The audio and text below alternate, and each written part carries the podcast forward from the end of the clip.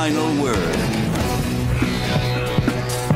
Good evening, I'm Albie Oxenreiter. Sunday has turned into Monday, and welcome to the final word, the show that invites you into the conversation morning, noon, night, and even after midnight. You can get your opinion on TV right here every Sunday night. We're live and we have a lot to talk about. Let's get started by introducing you to tonight's three panelists. Please welcome the afternoon host at 1059 The X. Here he is at 1 a.m., Mr. Mark Madden. Albie, tonight Mike Tomlin got out coached by a guy who wasn't even there. From the Trib, also a Steelers radio host. Hi, Tim Benz. Here's where Mike Tomlin really screwed up the most. When they got down three scores, he failed to send Max Talbot out to have a fight with Myles Garrett. Everybody knows that would have fixed everything. And from our partner, DKPittsburghSports.com, Chris Carter's back. Pretty sure any, anyone who's fallen flat on their face hasn't hurt as much as this game did to the Steelers. Yeah, this was a rough one. Uh, I think everybody will agree. Some of the topics we're talking about tonight the Steelers' decision to punt in the fourth quarter. Would you have punted or gone for it on fourth and one, and why? Should it be the end of the line for Ben Roethlisberger, or do you have faith in him? And what are the reasons to be optimistic about the Steelers' future from uh, what you saw this season? But first, the night's big topic. The biggest reason for the Steelers' collapse from 11 and 0 to now what we saw tonight. Mark, you're first. Well, Albie, as I said many, many times on this program and on my radio show, the Steelers never were that good to begin with. They were never as good as 8 0, 9 0, 10 0, 11 0. They just weren't. They never passed the eye test. They never looked like that kind of juggernaut. They won a bunch of close games against a bunch of bad or mediocre teams. They only played 60 minutes once the entire season, ironically, in their first meeting with Cleveland this year, in which they decisively thrashed the Browns. Tonight, they got beat and soundly. I mean, the score was deceptively close. They got beat soundly by a team that was ravaged by injury and by COVID and had only practiced one time all week. Tonight was a stink sandwich, and everybody has to take a bite, but anybody with eyes and a brain could have seen it coming. All right, Tim Benz, you're next. I'll steal a Keith Butlerism here. They got daggum figured out in at. It took about 10 weeks, but opposing defensive coordinators realized the Steelers weren't doing on offense what they were doing because they wanted to or they were good at it. Uh, they were, but they were doing it because they had to. And when offensive coordinators realized that Bud Dupree and Devin Bush weren't coming back, they realized you can run on the Steelers whenever you want, and if they're not getting turnovers, you can gouge them. And that was the formula for victory for just about every team except for the Indianapolis Colts because of the last 18 minutes. All right, Chris. I, I got to look at quarterback play. When you look at how the, the, Steelers were playing and how they were excelling, it was because they were being efficient with the football. In all of those losses, you saw huge turnovers that were that were turning the game back back away the, the way around. And again, these weren't turnovers when there was no game plan in place. These were these weren't turnovers when nobody was open and Ben was just throwing into triple coverage because that was they were those were the only op- open guys. There were there were open guys in those situations. There were opportunities to be had in those situations, and they weren't being taken. And I this is not to say that Ben Roethlisberger is the only reason the Steelers had had the problems that they had, but when you saw his contributions go away with all the investments that they've made to give him receiver after receiver, that led to the downturn of the offense and then the team, you know, trying to keep up with his defense. But let's let's be real. Like Tim, like Tim was mentioning, you know, no Bud Dupree, no Devin Bush. Team saying, aha, we're going to take advantage of that and give credit to Alex Highsmith for fighting. But um, it was obvious that the offense needed to step up late in the season. They ran out of gas. Ben Roethlisberger's efficiency that was at a high, at the highest level that he had ever had in his career just went flat in the last six weeks of the year. Uh, let's uh, keep the conversation going here. Mark, you talked about the stink sandwich. 11 and 0, and they lose five of their final six games. That's an epic collapse. Can you point to one thing, Mark? Well, Albie, it's nobody's fault. Bring back the coach, bring back the quarterback. Obla D, obla da. Life goes on, brah. But if we're pointing fingers, well, you can point them at anybody. There's blood on everyone's hands, but the defense was useless tonight. And in fact, it wasn't very good down the stretch. But look at tonight.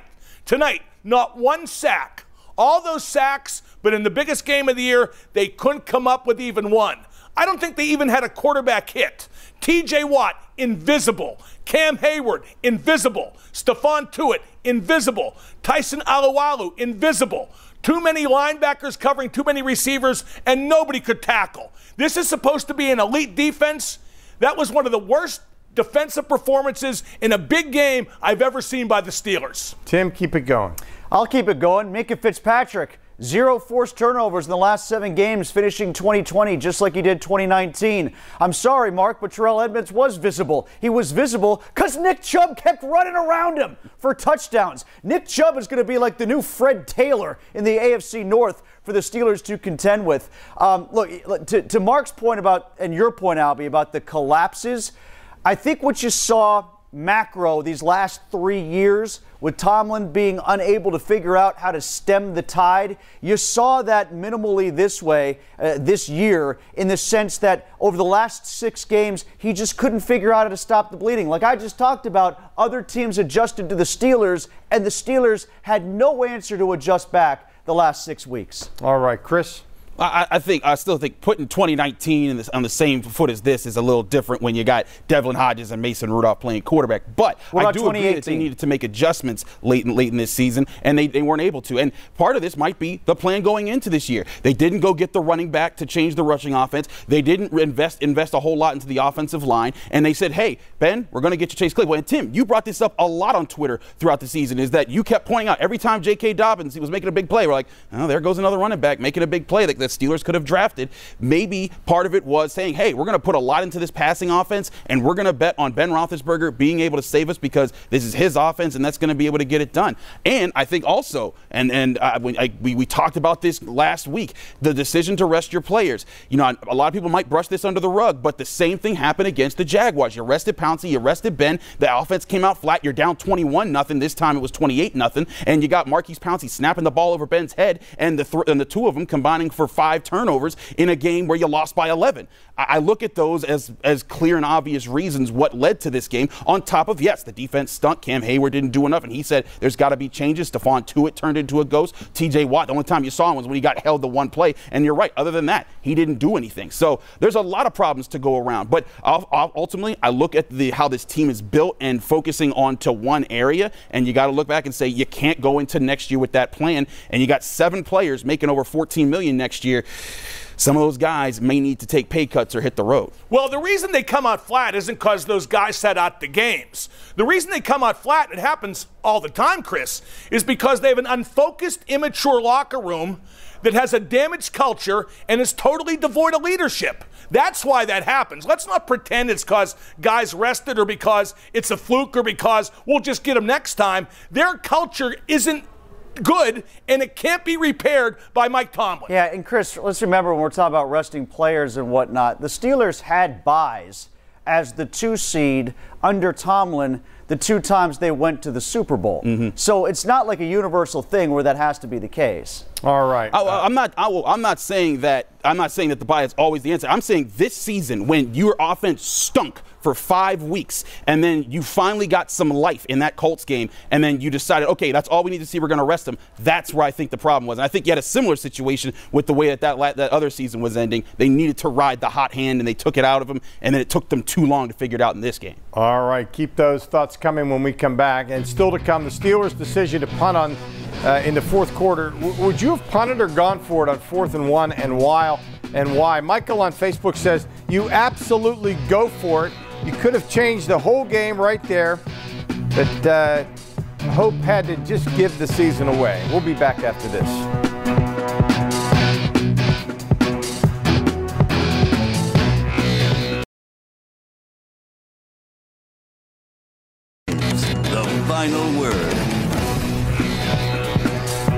Welcome back. I'm Albie Oxenreiter. Tonight with Mark Madden, Tim Benz, and Chris Carter.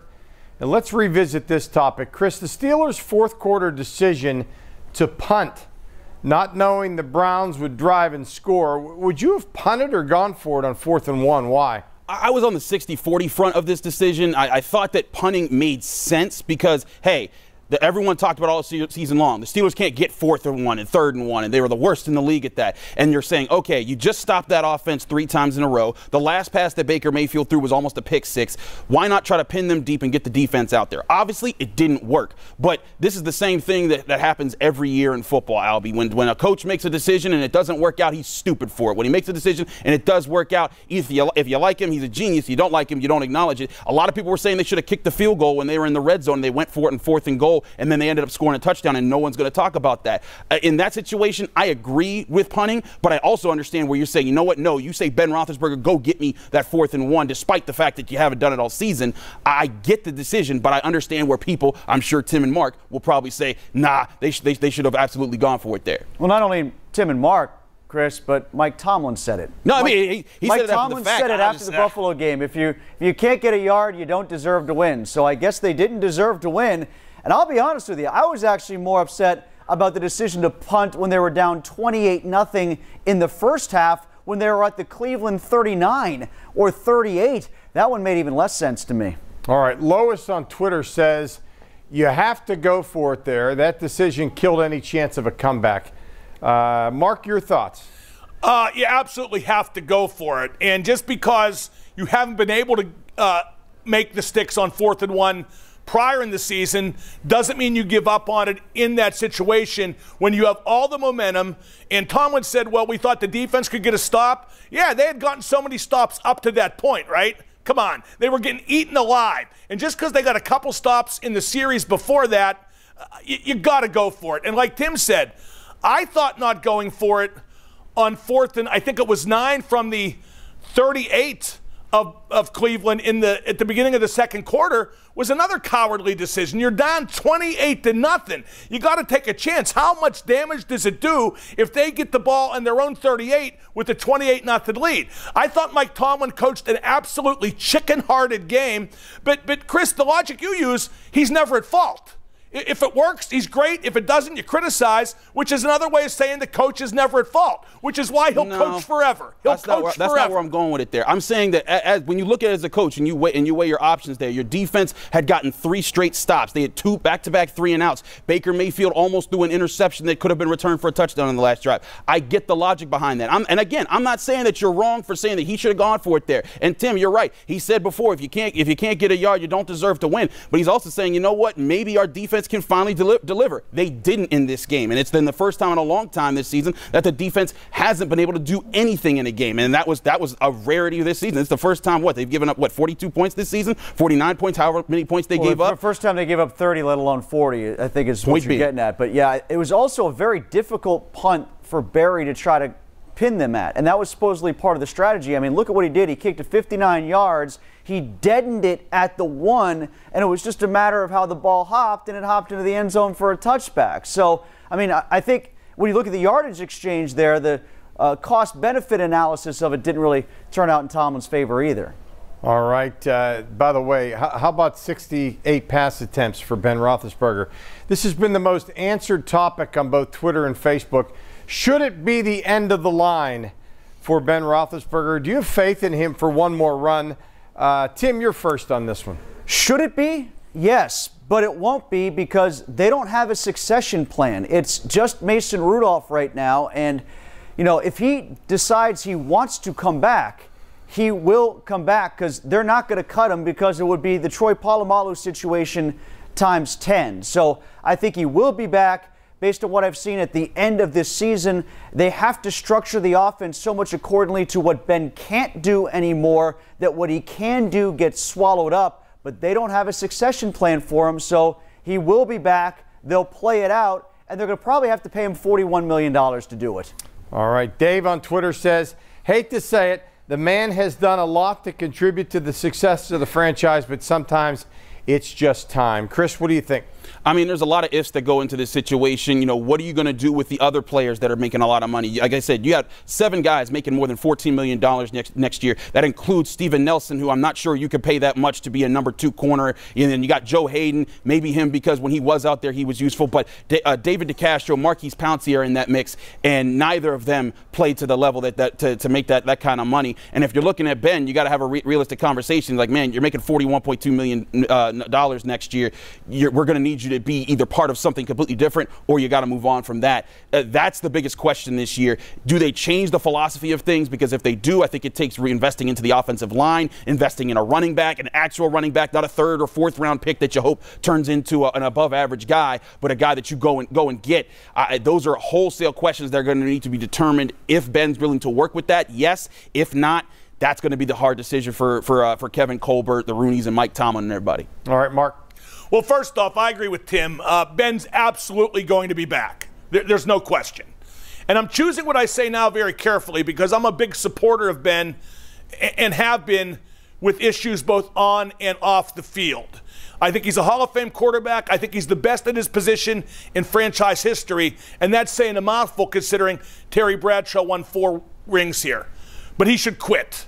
If you take money out of the equation, and you know, if I'm him, I don't. But if you take money out of the equation, he should quit. Uh, in the last half of the season, including tonight, he displayed zero consistency.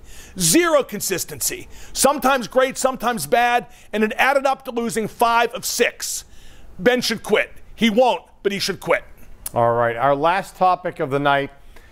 What are some reasons to be optimistic about the Steelers' future from the season? Let's go right back to Mark. Albie, I'm afraid I've got some bad news. They, they, they, won't make the playoffs next year. They'll be lucky they finish 500 next year. They're going to lose guys like Bud Dupree, Juju Smith Schuster, James Conner. Uh, I mean, two of those three aren't as good as the fans think they are, but Bud's going to be a big loss. Highsmith might replace him adequately, but the guys they got coming back, and like Chris Carter said, they're paying so many guys so much money, they're going to have to make some tough decisions there, too. But uh, I just don't see them getting better. I don't see a lot of key players getting better. In fact, I see a lot of key players getting worse, whether it's Pouncey, Hayward, Ben, Tuitt. The list goes on and on. So I take nothing good away from this season. How can you when they lost five of their last six and collapsed for the third straight season down the stretch? All right. Greg on Facebook says they'll have plenty of cap space in 2022. Tim. if he's skipping over 2021, I kind of agree with him. My reason for optimism, it doesn't have to start for another eight months. That's my reason for optimism. Uh, I guess aside from that, maybe they can start rebuilding the offensive line in the run game. Uh, but I don't think it'll be fixed by next year. Either. Uh, Chris? I think they still got a lot of young uh, young players that, that are learning to play and playing well. I, I liked what Chase Claypool brought this year. I thought he played really hard. I thought in this playoff game, uh, you know, again, I think if they can't they come out in this game and they're targeting the ball down the field and taking shots against a team with two missing starting cornerbacks to start this game off and not trying to dink and dunk and throwing dumb passes to James Conner or Benny Snell that get intercepted, I think that leads to more results. But Chase Claypool, Kevin Dotson, who needed to start today, by the way, um, and, uh, and, and I, I, got the decision early, but I'm like, man, that, that was a strikeout miss. Um, but you also you look at the return of Devin Bush, who, who's, who's, extremely young, and he will help the middle of the field. You got to hope that, that those young guys are part of what's positive moving forward. And you do see young progress there. Also, like they said, with Alex Highsmith, I think they've got a, lot of young pieces that you could build a nucleus around and say, hey, this is the group moving forward. But like we're all saying, there's a lot of people getting a lot of money next year, and it, you're you're not so sure that all of them need to stick around because like like Mark said, there's a lot of tough decisions to be made. There's going to be guys that you want to bring back, guys that you already have on the on the roster to bring back, but you're like, I don't know if you can pay them that much. That's where it's going to make be the story of this offseason. Who gets the axe? Who's the salary cap hit? Um, and then what do the Steelers invest in to bring into this team? And like Tim, I, I think that offensive line and getting a running game to balance uh, balance out the offense, whether it's Ben or, or someone else. Um, I think that's a huge part of what needs to happen moving forward. You know, they need like literally four offensive linemen, right? Yeah. how, how do you fix that by next season? You know, their best offensive lineman, their, their most clear answer, in my opinion, is Dotson at left guard. Yeah. And then you put Feiler back out at right tackle and get yourself a new left tackle if Villanueva is gone via, via, via free agency. I, I, think that maybe you can find someone being serviceable uh, in either Banner or Okorafor at, at, left or right, but the key is they need an anchor back on the offensive line, and they haven't had that. When, they, when this offensive line was either the best offensive line or a top five offensive line, however you rank them in the middle of the, of the 2010s, is because they had three anchors in Pouncey, DeCastro, and Gilbert, and Foster was very good, and Villanueva was very good at times, but they fed off of those guys. If Dotson can become an anchor in the next couple years, and you're looking at, hey, invest uh, one of your first round picks into a Leatherwood from Alabama or someone else, you can start to build the remnants of a new offensive line. But I do agree, that's it's a it's a lot to have to hope for going forward right now. Right. If you can't fix it by next year, fixing it for the year after when Ben probably won't be playing, what good will that do? Well, again, you're building you're building the young nucleus to build for whenever Ben leaves. Yes, it's going to be dark times, but you got to keep building as if you're building a roster. And you know, this isn't the Pirates where they got to just sell out because they don't have a salary cap, and, and, that's what Bob Nutting does. You still keep building with pieces, and if you keep building with pieces, maybe eventually you say, okay, you know what? This guy's the high up guy in the draft. We've got three really good young players that are on their rookie contracts, and we're going to trade away two of them in a pick, and that's how we get the next quarterback you know, in the future. What, Chris, you got to keep building there. Uh, I'm concerned they're a hell of a lot closer to the Pirates than they are to the Steelers right now. That's, that's All right. When we come back, we're going to go around the horn on any topic. The final word is next at 125:31 a.m. Back after this.